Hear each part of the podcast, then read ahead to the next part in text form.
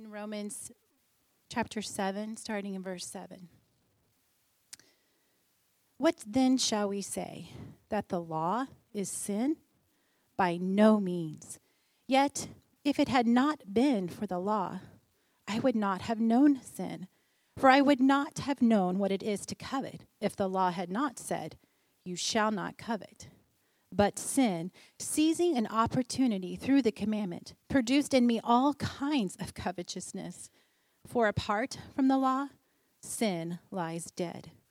I was once alive apart from the law, but when the commandment came, sin came alive and I died. The very commandment that promised life proved to be death to me. For sin, seizing an opportunity through the commandment, deceived me and through it killed me.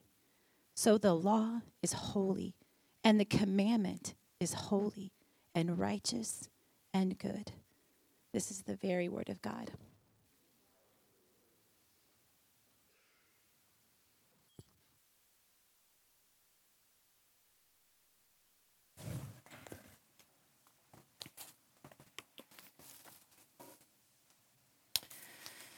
So, the book of Romans is about the righteousness of God, explaining why we need a ransom, why it had to be Jesus Christ, how the birth that we've already started celebrating this month, the life and death of Jesus, demonstrate the righteousness of God and set us free from the bondage, the guilt, and power of sin. And all of this is done through the work of the Holy Spirit. So, Romans is a commentary on the need for the Advent. As Ben mentioned last week, uh, chapter 7 is a technically difficult passage uh, for us to work through. In fact, the closer you examine our passage today, the closer you kind of try to get into it verse by verse, really the more difficult it seems to interpret. And so uh, I turn to commentaries, and you find that commentaries, the commentators have entered into really lengthy, lengthy debates on what is meant by the passage that we just read.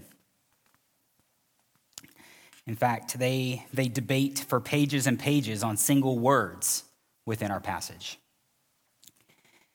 And I, I hope this morning to, to point out some of those difficulties, um, explain why we need to land where we do in our interpretation, because without some of that background, um, it's really hard to get to the true point of what Paul is saying by these words.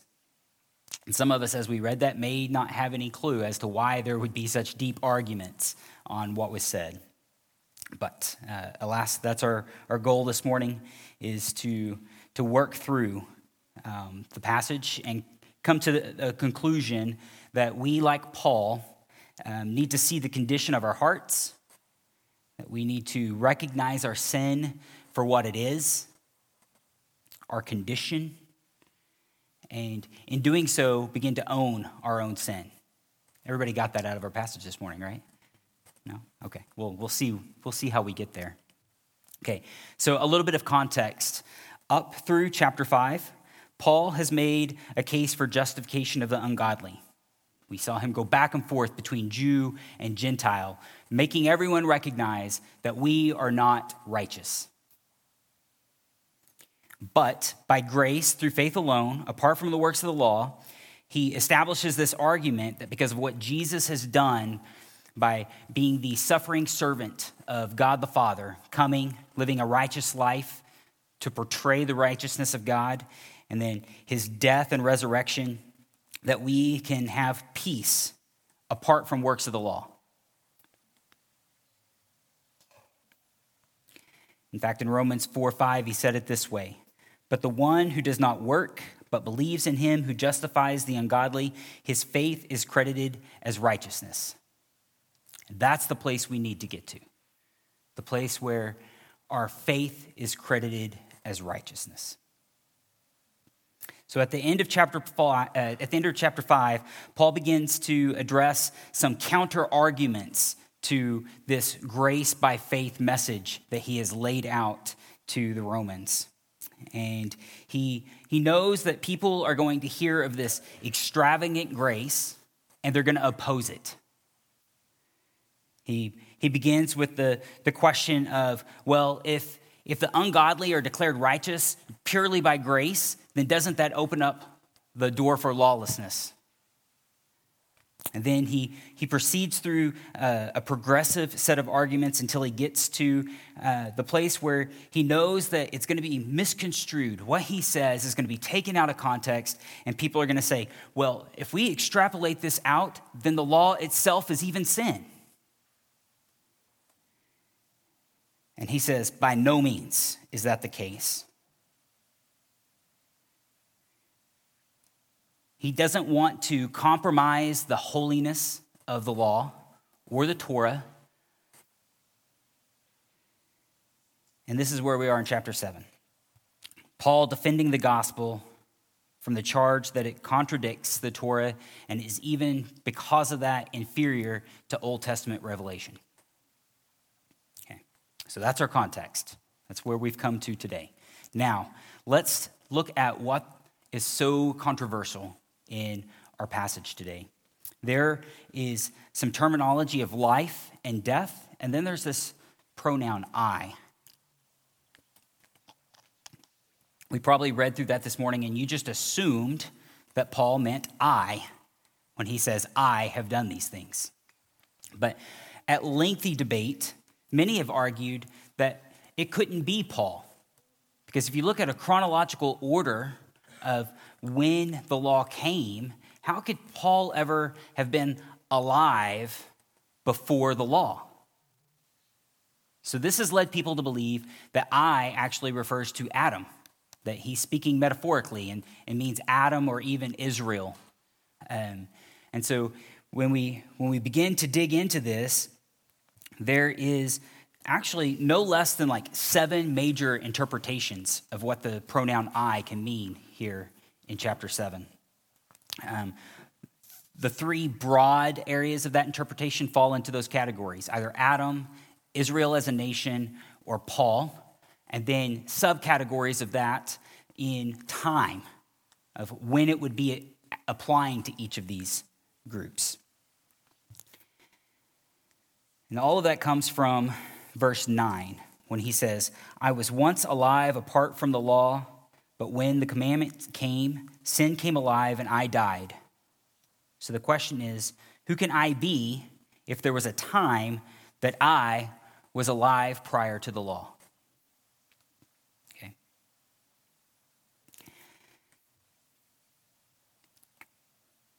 I'm going to propose, and rather than like give you like 30 pages of commentary. I'm going to try to distill this down and just kind of kind of propose what I think we should get and, uh, and then kind of wrap that into the context. So I'm going to I'm going to put out there, I'm going to I'm going to propose that Paul speaking of himself here as he's looking back on his pre-Christian life retrospectively. Okay.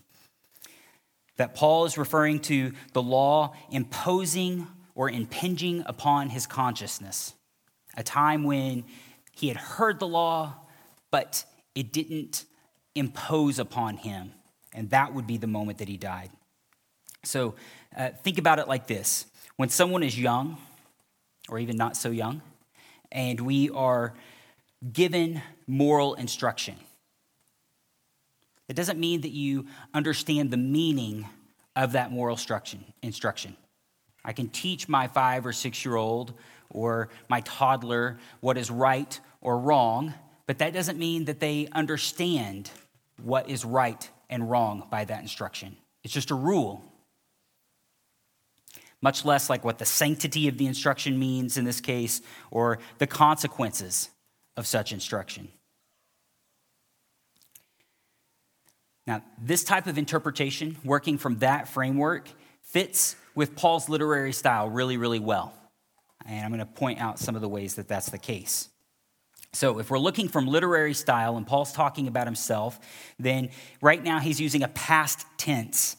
here in our passage. And then in the next few verses, through uh, 14 through 25, he's going to move into like a present tense. And then in chapter 8, he's going to jump back to a past tense. Paul does this frequently in his writings, in many of the letters.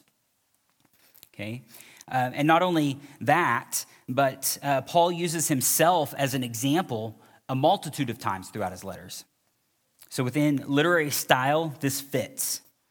Um, but how is it that Paul can say in verse 9, I was once alive apart from the law, when he elsewhere clearly states that we are dead apart from Christ? So, how could he say, I'm alive? I was alive, the, the law was there, I was alive, but that be before um, he had met Christ? This is the, the question. But if we look at the context of the verb um, it's actually the verb I was living. And we look at that context and think about the fact that it not re- merely refers to physical life, but it functions as a contrast or like an antonym to the verb that he uses next, which is really where his emphasis is. And that is that it, the law proved to be death in verse 10.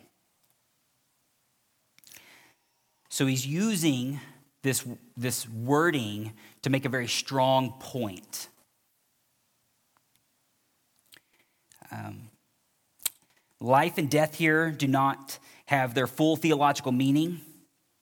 And we, we can think about life and death in Christ and what that means in its full theological context. But, but Paul's deviating for just a moment to make another point.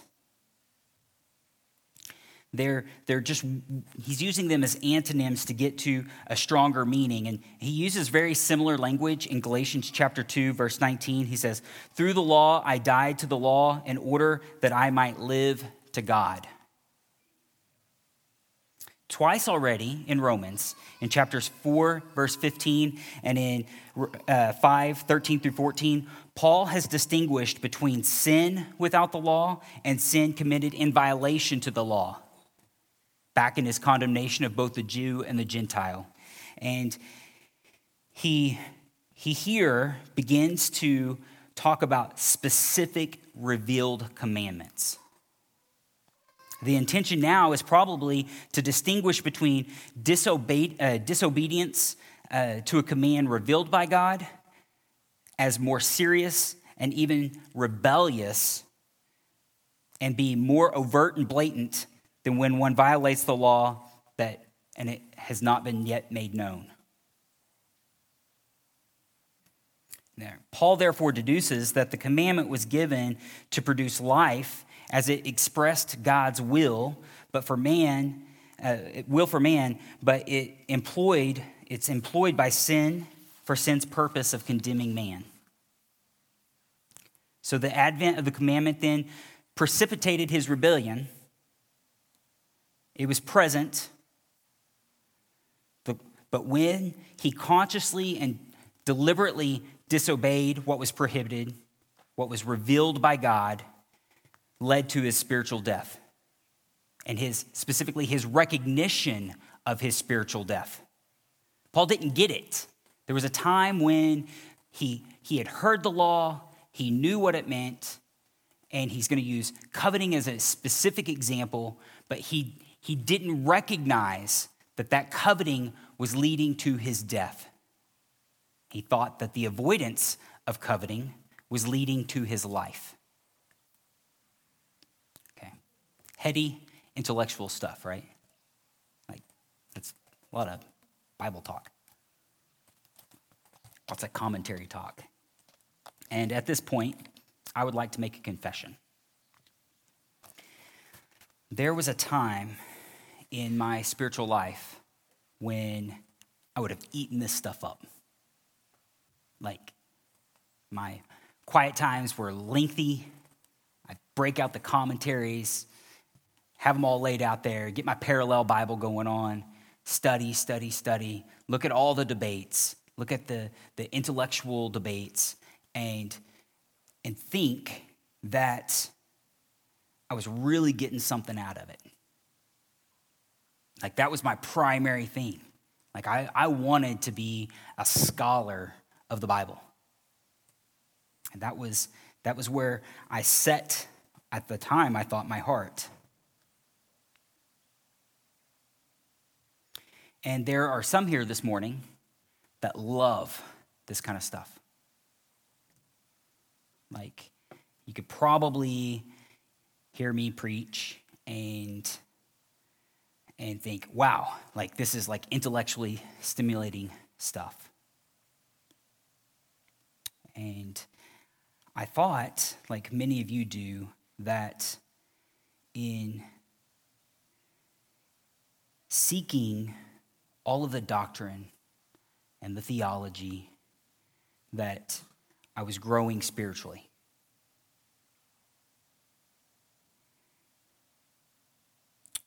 I would have been content hearing all of that stuff and then going to lunch. Like, great sermon. That was really quick, 10 minutes.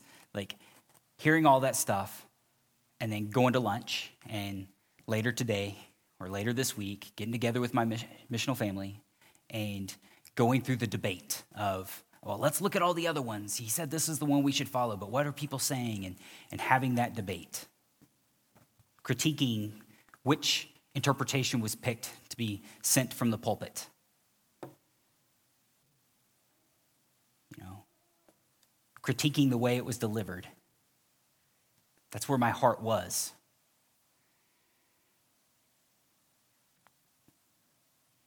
But it seems like these days that's become a lot harder for me.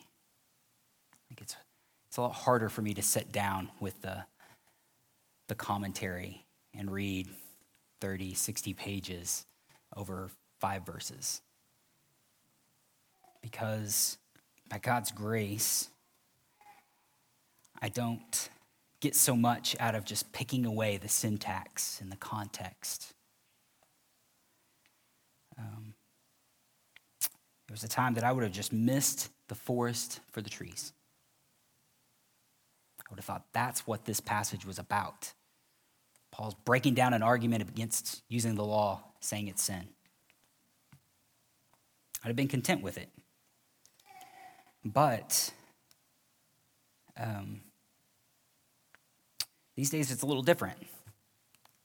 Like when I come to the Word, guess I'm more emotional than I was in my younger days. But like I really want to come to the Word and find where it engages my heart. I want to come to it and I want to find precisely within all of those really good things, within the context and within the debates, what's the truth?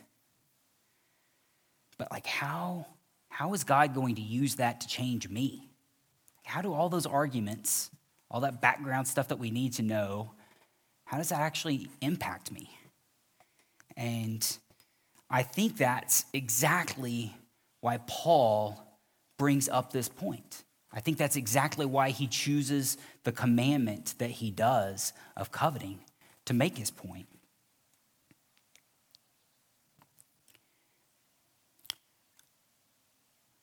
There are three things we really need to see um, from this passage as a church and individually. So if you want points, here they are. Halfway in, just now getting to the points. God is good, therefore, his revealed law is good. Where our hearts stand in relationship to that law. And last, we need to see that sin is a liar. Okay? I'm going to work our passage backwards this morning to kind of show you these things. So in verse 12, That's true. That's absolutely true, Clyde. Verse 12. So the law is holy, and the commandment is holy and righteous and good. Paul has previously established that God is righteous. He spends the first three chapters of the book establishing God's righteousness. God's law is derived from him, and it bears the unmistakable mark of its giver. That's how Paul can draw the conclusion that the law is good and righteous because a good and righteous God delivered it. God's commandments are just in that they require just conduct among men. And in that, being merciful and not burdensome, God has used it to bear witness to his justice. It's good. God's law is good, and that they are intended for mankind's benefit. It wasn't a law imposed to give burden, but to give benefit.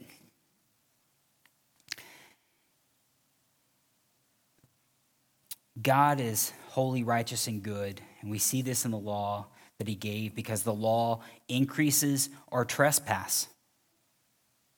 Because He says, But where sin is increased, grace abounds, and where sin once reigned in death, grace also now reigns through righteousness, leading to eternal life through Jesus Christ our Lord. So, is the law sin? By no means is the law sin. The law's good. And Paul says, I'm going to give you an example of how the law is so good. But we need to ask our question how does the law help us know our sinful condition? Now, I used some specific term there, our sinful condition, not just our sin, but who we are. Paul takes the last of the Ten Commandments, the prohibition against coveting, you shall not covet, and he uses it as an illustration. Why that one? It's because it's the commandment that most clearly deals with the desire of the heart. It, the others look at outward actions, external behaviors, deal directly with those. Now, they assume the desire behind it. Obviously, they, they assume the desire behind what they're warning against. But the warning against coveting directly addresses the desire of our hearts. It shows that the transgression does not only occur with an external action, but it is begins here inside us. We know this is truth. We know that, that this is the point of the law. Jesus said so in his teachings, right? You heard it say, don't kill, but if you've hated, you've committed murder. This is what Paul is bringing out. He's looking at the, the, the one commandment that you couldn't misread in that way. So, while someone may indeed experience covetousness, even though they don't know the 10th commandment, it's only in light of the 10th commandment that we can recognize that our coveting is what it is. Like, you can covet. We all do that, right? We've all coveted. We've wanted this or that. But when when we saw the law for what it was, it opened our eyes. It, re- it made us recognize that those things that we were seeking over God are sin. So the focus on coveting is intentional. It uncovers the root, not just the sin, but the root. And that is our human desire. It's our heart. The law doesn't make us sin, we just sin. The law lets us see it. The commandment on not coveting tells us that our own desires are not the measure of right and wrong. That our own desires are not the measure of good or bad that our own desires are not the measure of true and false. It lets us see that God is the measure of right and wrong, that God is the measure of true and false. So the law comes in and says, There is a standard outside of us and above us, namely God and his revealed will.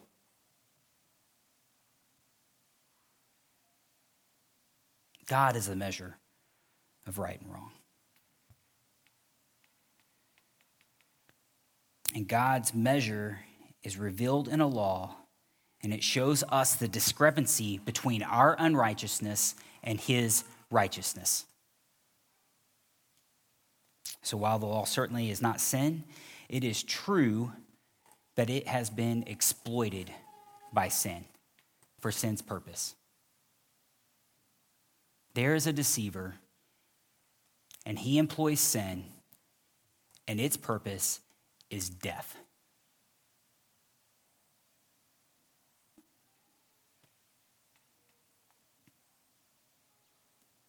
And we see that because of our nature,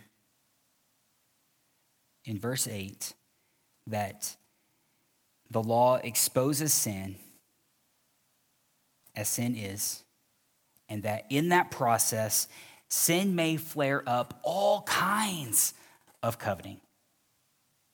Our heart is going to see the law, it's going to rebel, and we're just going to start to sin even more.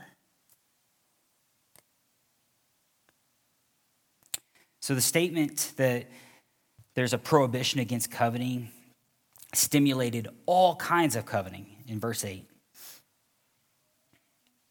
Probably has a meaning something like this that there is a desire for what is forbidden. And it exacerbates that very prohibition. You've probably heard it something like this Forbidden fruits often taste the sweetest. That's what Paul's getting at here. Not, not new. You can look to Proverbs 9 17 and see this very thing that perverse pleasure, there's this perverse pleasure to carry out what is forbidden. It's the very part and parcel of rebellion.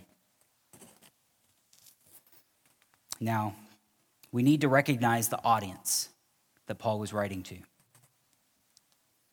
That this statement, that, that the law propitiates, not, not propitiates, but I'm trying to, trying to think here, but the law makes us sin would have been very, very contradictory to what the Jews thought. The, the Jewish concept was that the law, the, the Torah, curbed sin, that it diminished sin. By following it, you were less sinful. This is the argument that Paul is trying to, to fight. But what he says is that we're all sinful by nature, sinful in our hearts, not only in our outward actions. One last point. Sin uses the commandments to deceive us. Sin is fundamentally a liar. It kills by deceit. So, what deception does sin use when it comes into contact with the commandments? Look in verse 7.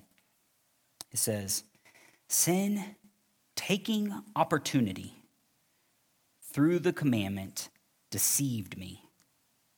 So, what lie?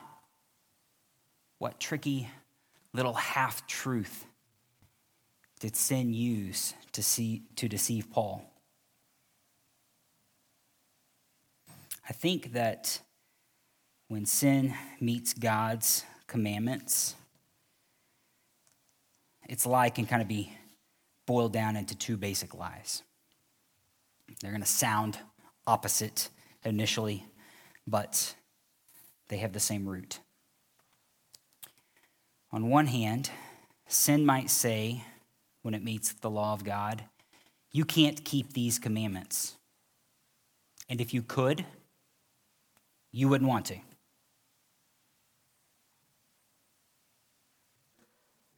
And so there is no hope for you before a holy God. You may as well put it all away, get it out of your head, and just chase whatever pleasure you can get while you're here. The second, on the other hand, sin might say, when it meets the commandments, you can keep these. So muster all your willpower and show yourself as good as the next guy. Get ready for judgment. In other words, sin takes the law, takes it in hand, and he kills us with one of two types of deception. It either offers hopelessness relieved by self indulgence, or it offers hopefulness supported by self righteousness.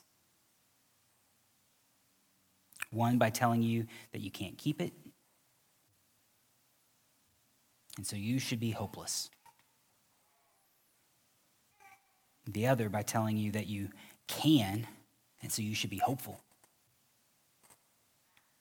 But they're both lies. Paul was deceived. And so, so, so are some of us. Because if I get enough intellectual contentment in the word, I'm doing what I'm supposed to as a believer. Doesn't matter how it impacts my heart. So, what is the remedy? Paul has already told us earlier in the letter we have died to sin and the law, and we are now alive in Christ. We are no longer under law, but are under grace. So we can come into Advent, we can light a candle of hope, not because of the lies that sin is trying to get us to believe, the deceit that it is trying to pull from the law but purely by grace and a righteous God that allows us to have relationship through faith. Pray with me.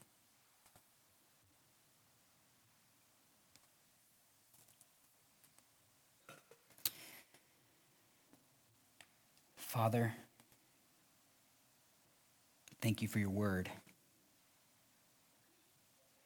Let us see our condition for what we are. Like Paul, we are prone to sin. When confronted by the righteousness of God revealed in your good, holy, righteous law, we are prone to rebel and sin even more.